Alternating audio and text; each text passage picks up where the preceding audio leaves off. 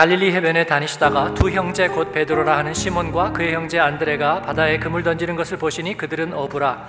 말씀하시되 나를 따라오라. 내가 너희를 사람을 낚는 어부가 되게 하리라 하시니 그들이 곧 그물을 버려두고 예수를 따르니라 거기서 더 가시다가 다른 두 형제 곧 세베대의 아들 야고보와 그의 형제 요한이 그의 아버지 세베대와 함께 배에서 그물 깁는 것을 보시고 부르시니 같이 읽습니다.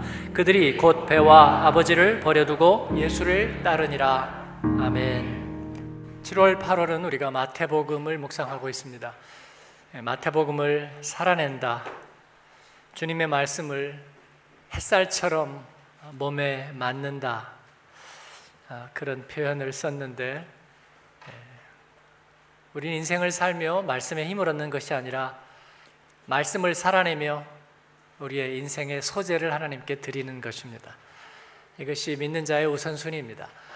오늘은 그 어제 본문 말씀 예수님이 제자들을 부르신 그 말씀 본문으로 그를 따르는 이유라는 제목으로 여러분과 말씀을 나누겠습니다. 첫 번째 제목은 가만 내버려 두지 않는 분입니다. 어, 대단한 동원력을 가진 사람을 우리는 어, 종종 봅니다. 가까운 데서도 여러분 혹시 그런 사람을 보셨는지 모르겠어요. 가수나 영화 배우나 또 연예인 중에 우리는 어, 티켓 파워가 있다 이런 표현을 쓸 때가 있습니다. 객석이 매진되는 어, 티켓 파워. 예, 그 사람의 공연은 아, 항상 매진이 된다. 어, 정말 부러운 거죠. 동원력이 있다는 것은. 어, 식당도 그렇습니다. 제가 어, 독일 오기 전에 벌써 옛날인데 에, 한국에서 어, 그 명동에 가면 그 엘칸토 어, 구두방 옆에 골목에 부대찌개 집들이 있었어요. 어, 기억나니? 예. 지금은 없어요. 근데 그 부대찌개 집들이 여러 집 있었는데 그 중에 한 집이 저희 교회 집사님이 하시던 집이었는데 그분이 신촌 앞에서 다른 한정식 집을 했어요. 근데 안 됐거든요. 그래가지고 명동으로 어떻게 옮겨서 거기서 이제 부대찌개 집을 시작했는데 아 그게 대박인 거예요. 그래가지고 이게 레시피가 남다른 것 같아요. 거기 무슨 부대찌개도 햄찌개, 무슨 찌개 뭐 이렇게 이게 있어요. 뭐 분명히 사리도 같은 사리일 거고 그런데 하여튼 맛있어요. 그 집만 2층인데 앉을 자리가 없었고요. 그 옆에 집에 부대찌개 집들이 한 서너 개 있었던 것 같은데 텅텅 비었어요. 다른 집은 텅텅 비고 그 집은 줄을 서서 먹는. 예, 인생은 불공정하죠. 레시피의 비밀이 있었을 것 같은데 그러나 음식점의 동원력은 어, 영원히 믿을 것은 못 됩니다. 어, 하루 아침에 사람이 떨어질 수도 있거든요. 일관되게 만든다고 해도 뭐 아침마당 같은데 누구 한 사람 의사가 나와가지고 부대찌개가 몸에 안 좋다. 뭐 소시지에서 발암 물질이 나온다. 뭐 예를 들면요. 뭐 짜고 어떤 것이 건강에 엄청나게 안 좋다. 뭐 이런 얘기가 나오는 순간 그냥 한 팔을 맞을 수도 있을 거거든요. 연예인의 인기라는 것도 사실은 재능이나 지명도가 만든 것이 많고 혹은 연출을 통해서 만들어진 것도 많습니다. 어, 그의 존재 자체가 연예인의 존재 자체가 그 사람 자체가 그렇게 많은 사람을 움직일 수 있으리라 생각하는 사람은 별로 없습니다. 예, 그 자신이 밀리언셀러의 이유가 되었다. 아마 그렇지는 못할 거라고 봅니다. 그냥 대중에게 각인된 이미지를 판매하는 정도이지 않을까. 정치인의 동원력도 그렇습니다. 그 사람의 얘기 한마디에 군중들이 울고 웃지만 네, 히틀러의 얘기에도 많은 사람들의 피가 끓었습니다. 네, 나의 투쟁. 그러나 정치인의 그런 동원력도 언론의 글 한 줄로 바뀌기도 하는 거죠. 시대 상황에 따라서 전혀 평가가 상반되기도 하는 것입니다. 거두절미하고 자신의 존재 하나로 자신의 성품 하나로 가장 많은 사람을 동원하고 영향력을 미친 사람 1위는 누구일까요? 단연코 예수 그리스도입니다. 팔이 안으로 굽지 않고 객관적으로 그렇습니다. 철학자 칼 야스퍼스는 그가 쓴 책 소크라테스 부처 공자 예수라는 책에서 이 네 사람의 특징이 있다면 공통점이 있다면 그것은 이 사람들을 만난 사람을 가만 놔두지 않는다라고 얘기했어요. 너무 설득력 있는 표현이죠.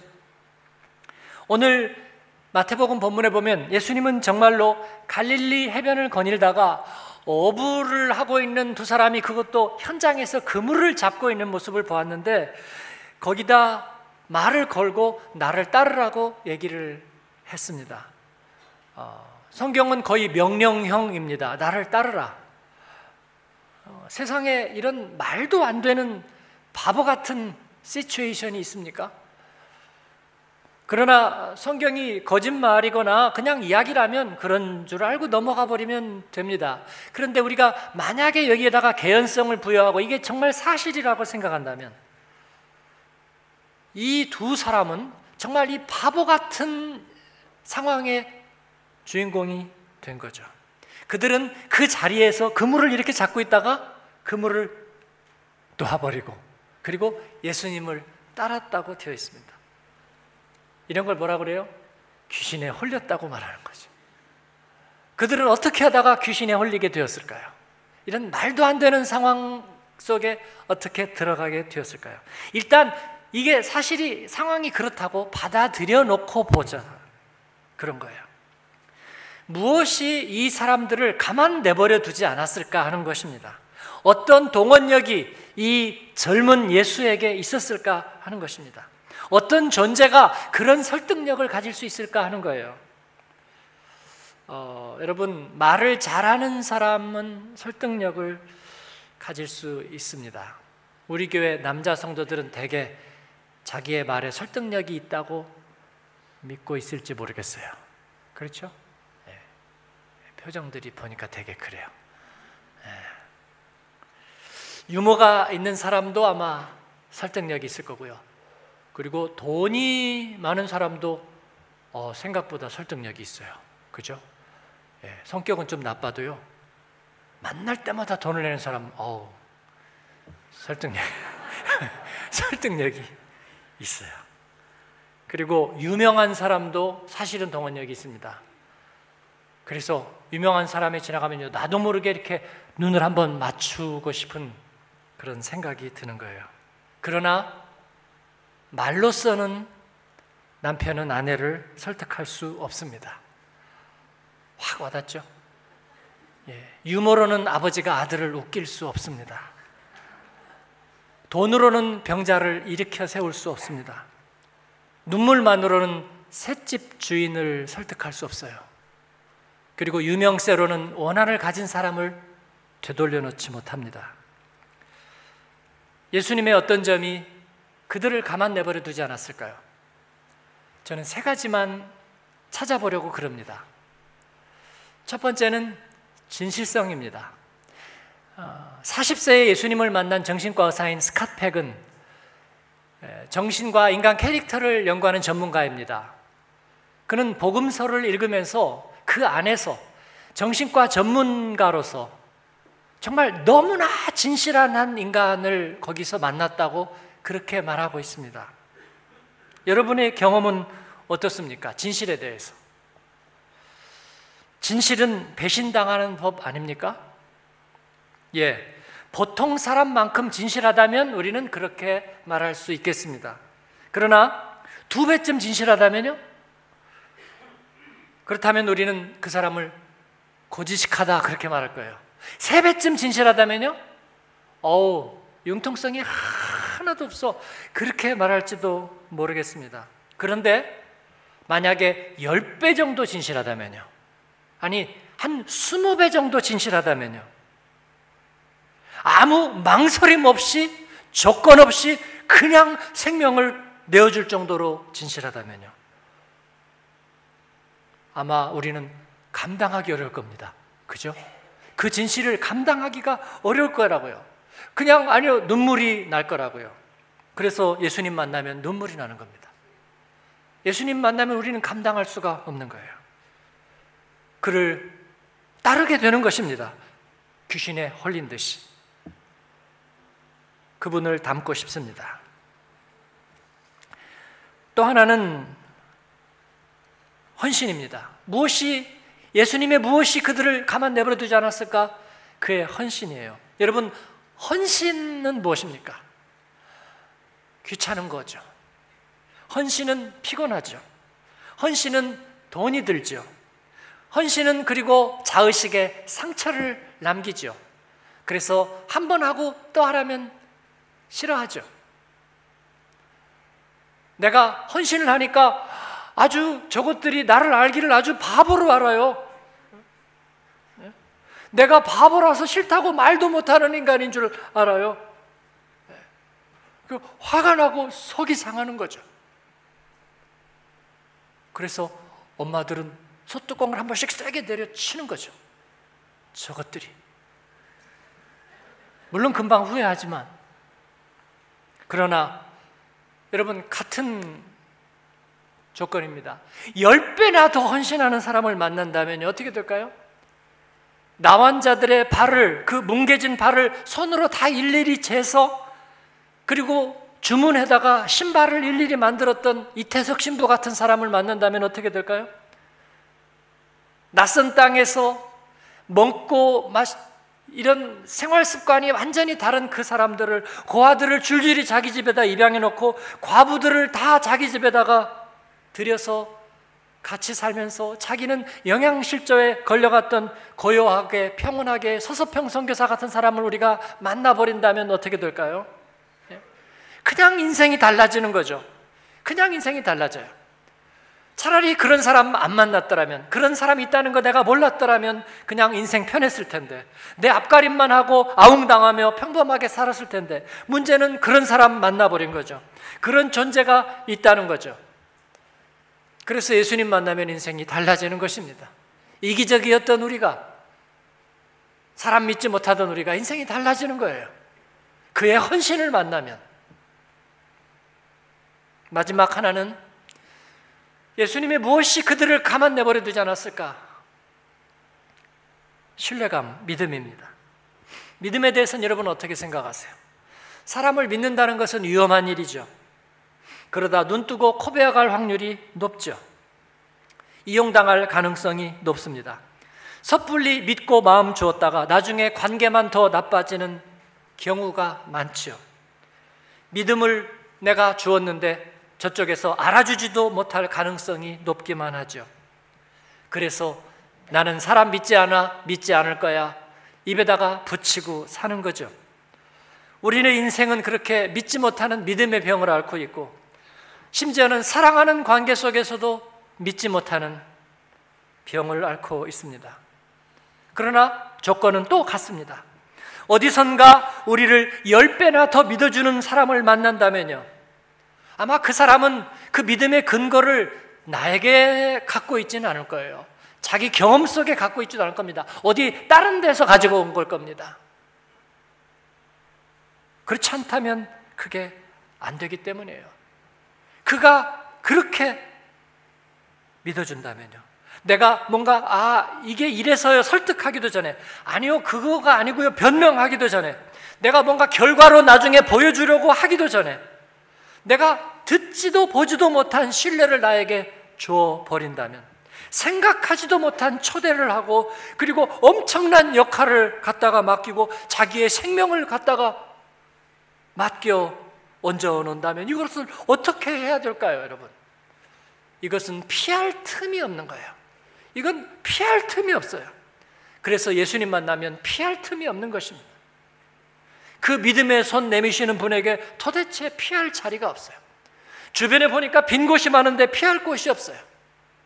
여러분, 우리가 절망에 빠질 때도 그렇습니다. 왜 빌딩에서 떨어지고 왜 약봉지를 털어놓습니까? 피할 곳이 없기 때문이에요. 마음이, 마음이 지옥인데 피할 곳이 없는 거예요.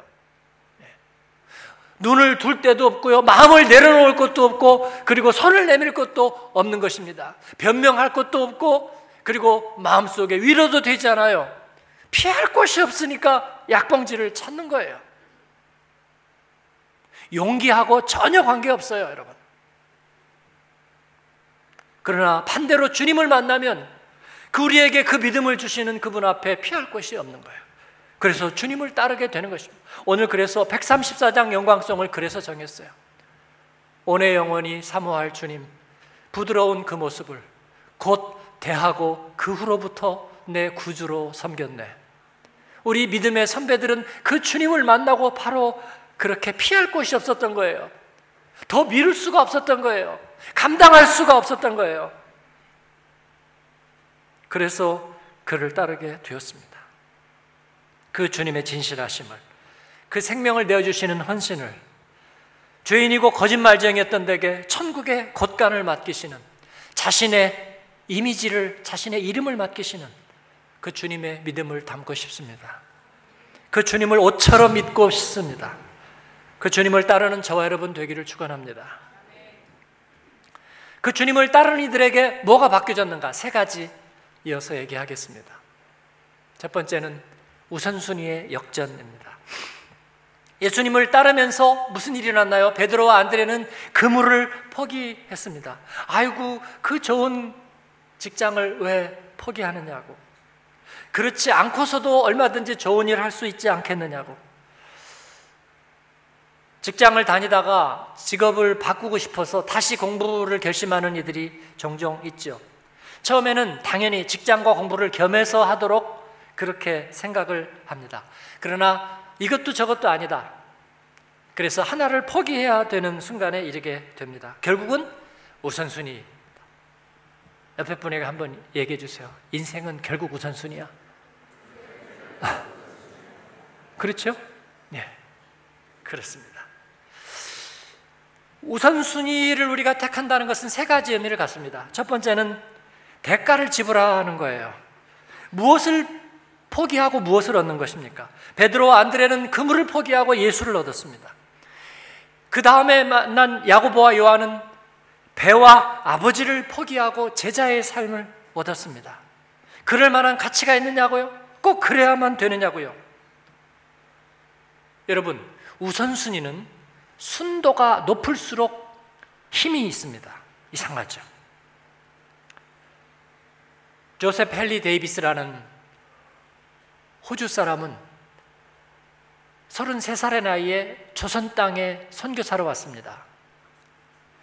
서울에 부산에서 선교를 하려고 했는데 서울에서 내려가지고요. 6개월간 말 배우고 부산까지 걸어갔습니다. 20일이 걸렸어요. 가면서 어려움도 겪고 풍토병이 걸렸습니다. 부산에 도착하자마자 알아두었고 시름시름 앓다가 세상을 떠났어요. 마지막에 죽기 전에 그 주님께 뭔가를 고백하려고 웅얼웅얼 거리는 그 이야기가 호주에 전해졌어요. 그게 호주 성도들에게 불을 붙였습니다. 그래서 100명이 선교사로 자원을 하게 되는 거예요. 해방 때까지 호주에서 선교사가 그래서 129명이 우리의 조선 땅에 와서 선교사로 왔습니다.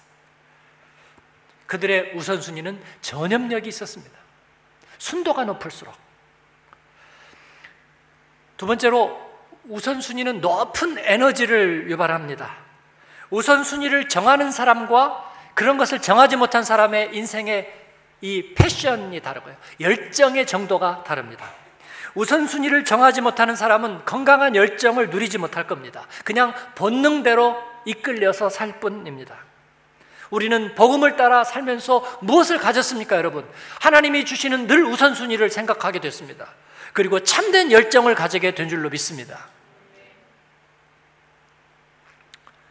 세 번째로 우선순위는 삶의 방향성과 질서를 가져다 줍니다. 우선순위를 가지고 사는 사람은 그냥 아무 데나 있어도 그 사람이 마치 길인 것처럼 보여집니다. 그 사람 옆에 서 있으면 그 다음 답이 나올 것처럼 생각이 되는 거예요. 그래서 그를 따르는 것입니다. 그들에게 그러한 우선순위의 역전이 있었고 그 제자들이 다시 흩어지는 곳에 다시 길들이 열리기 시작하고 삶의 질서들이 부여되고 새로운 비전들이 생겨나는 것이에요. 저와 여러분에게 그런 참된 우선순위가 있게 되기를 바랍니다. 두 번째 우선순위의 다음에 그들에게는 블루오션이 열렸습니다.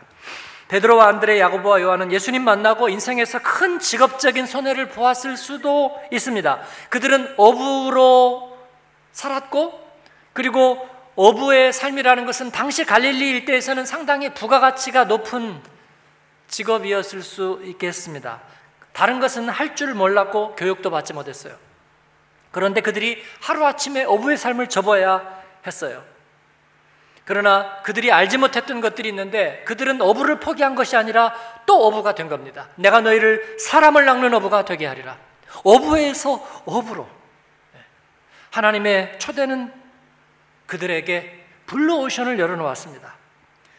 새로운 고부가 가치의 일자리가 거기에서 창출이 되었습니다. 오늘날 무슨 4차 산업혁명 얘기하는 사람은 이 말이 무슨 말인지 금방 알 거예요. 보이는 직업에서 보이지 않는 직업으로. 야, 부가가치가 훨씬 높아. 그죠? 세계 최대 기업들은 요즘 다 예, IT 기업이니까. 블루오션은 독창적이고 발상을 바꾸는 거죠. 흐름을 바꾸어 놓습니다. 많은 사람들이 예수님 만나고 인생의 새로운 지혜를 얻습니다. 내적인 길을 발견하게 되는 거죠. 사랑하는 여러분, 은혜를 받았으면 끝까지 따라가는 저와 여러분 되기를 바랍니다. 자꾸 의문부호만 찍다가 다시 옛 그물로 돌아가지 마십시오. 질적인 변화는 뒤로 돌아가지 않는 겁니다. 몇 번째요? 마지막입니다. 세 번째. 예수님을 따르는 그들에게 어떤 일이 있었을까요? 예, 무제한의 파급 효과가 있었습니다. 여러분, 파급 효과가 계속된다는 것은 엄청난 일입니다. 어, 취미 생활 변하죠. 어, 떤 사람의 등산이 그렇게 몸에 좋아. 그래 놓고, 어, 요즘도 등산하세요? 어, 안 해. 왜 안 하세요? 어, 무릎 때문에. 근데 무릎 때문인 것 같지는 않아요. 잘 걸어 댕기거든요. 네. 어떤 악기를 배워보겠다고 막 악기 사고 또 막 사진 찍고 그런데 네. 조금 지나면 자리만 차지하는 경우가 대반이죠. 네. 운동기구도 좀 해볼 거라고 사놓지만 아, 저는 참 이상한 게 있어요. 거의 모든 운동기구는 모습을 상관없이 결국은 옷걸이로 변한다는 거예요. 옷 거는 게 없어도 옷걸이로 변해요. 쌓아놓기라도 하는 거죠. 그래서 운동기구와 옷의 상관관계, 이 논문을 한번 써야 되지 않을까. 기호도 변하죠. 그래서 비싼 가방이 없는 사람은 그래서 안심을 합니다. 몇 천만 원짜리 가방을 든 사람도 조만간 질려서 안 들게 될 거거든요. 그러니까 그걸 안 산다는 몇 천만 원을 세이브한 거잖아요. 그러니까 마음이 안도가 되죠. 변하지 않고 끝까지 가는 것은 뭘까요? 인격적인 영향력입니다. 그래서 하나님은 불변하시는 하나님. 어느 쪽에서 빛이 비춰도 그림자가 회전하지도 않는 그분은 언제나 자기가 사랑하겠다고 하신 그 약속을 지키시는 분. 언제나 하나님이 사랑하는 사람에게 언제나 함께 계시는 분. 그리고 어디에서나 함께 하시는 분. 그 하나님의 인격적인 영향력은 끝까지 간다는 것입니다. 여러분, 이 작은 갈릴리는 정말 너무나 작은 곳입니다. 그리고 그 갈릴리는 유명할 게 아무것도 없습니다. 그리고 몇몇 동네 사람들이 살고 있는 역사 이전에도 그랬고 이후에도 그랬습니다. 그러나 너무나 진실한 사람, 너무나 헌신적인 사람, 너무나 하나님의 신뢰를 가진 사람, 그 새로운 세계를 여는 하나님의 사람, 그 젊은 사람 한 사람이 거기에 있었기 때문에 작은 갈릴리가 요동하고 들썩였습니다. 젊은이들은 그를 따랐고 병자들은 자리를 털고 일어났고 정신은 깨어났습니다. 그들은 꿈을 꾸고 새로운 세계를 열었습니다. 어느 정도인가 하면 역사적으로 이 갈릴리는 그런 때가 없었습니다. BC, Before Christ 그 전에 어느 때를 봐도 그런 일이 없었고 그 이후에 어느 때를 봐도 그런 일이 없었습니다. 저희가 성지순례 때 갈릴리 호수를 가보니까 그냥 평온하고 작은 유원지 호수입니다. 제네바 호수보다 조금 작은 정도예요. 그냥, 그냥 그런 거예요. 그러나 그 갈릴리에서 일어난 일을 생각하니까 우리에게 너무나 감격이 있습니다. 무슨 일이 일어났던 거예요? 한, 한 분의 인격을 만난 거가 그게 전부입니다. 그런데 마치 역사가 거기에서 요동을 한 것과 같습니다. 그곳에 간 사람들이 전부 다, 어, 우리 동네 유언자하고 비슷하네. 그런데도 우리가 고향 어디에선가 어느 날 예배에선가 그 갈릴리의 예수님을 만난 생각을 하니까 다들 눈물이 나고 눈시울이 붉어지고 갑자기 날도 밝은데 어디 구석구석으로 가가지고 혼자 울면서 기도를 하고 있는 것입니다. 여러분 이것이 인격적인 힘입니다. 하나님의 성품이 주는 힘이에요. 우리는 그 예수를 따르는 것입니다. 기관차의 레일과 그 다음에 자동차 엔진이 세계를 바꾸는 것이 아닙니다. 거룩하고 진실한 하나님의 인격이 세계를 바꾸는 것입니다. 우리는 그 십자가와 부활의 능력을 덧입는 거예요. 그 주님은 어제나 오늘이나 동일하신 하나님의 본체, 그리고 우리의 속사람을 바꾸실 수 있는 영이신 분이십니다. 그분을 따르고, 그분을 옷 입고, 그리고 그분에게 헌신하고, 또 그의 지혜와 그리고 우선순위를 따라서 행하며 그 길을 가는 저와 여러분 되기를 주님의 이름으로 축복합니다. 아멘. 기도하겠습니다. 기도할 때에 네, 여러분을 초대하고 싶습니다. 예수 그리스도 십자가에서 나의 모든 허물을 대신하신 주님을 나의 주로 내가 그 주님을 옷 입기를 그 주님의 성품을 내가 덧입기를 내가 원하고 그 주님과 같은 우선순위에 내가 내 삶을 드리기를 원하고 그렇게 살고 싶습니다. 그런 분 있으면 아멘 하십시오. 주님 앞에 그 마음 그대로 올려드리면서 기도하겠습니다. 같이 기도합니다. 하나님 아버지 감사합니다. 주님께서 오늘도 저희에게 말씀하시고 우리를 초대하시고 우리를 부르시고 만지시는 주님. 하나님 그 주님의 진실함을 하나님 그 주님의 생명을 아무 생각 조건 없이 되어 주시는 그 헌신을 하나님 우리에게 하나님 그 믿음을 주셨던 그 주님의 믿음을 하나님 담고 싶습니다. 옷 입고 싶습니다. 하나님 그 주님을 나의 우선순위로 삼고 살겠습니다. 하나님 그렇게 고백 드립니다. 우리 하나님 영광을 받으시고 오늘 우리의 손을 붙잡으시고 하나님 놓지 마옵소서. 하나님 늘 감격이 있게 하옵소서. 하나님 늘 기쁨이 있게 하옵소서. 그 주님 앞에 엎드림이 있게 하옵소서. 기도가 있게 하옵소서. 응답이 있게 하옵소서. 우리를 주님 그 주님과 같은 도구로 써 주옵소서. 예수님 이름으로 기도합니다. 아멘.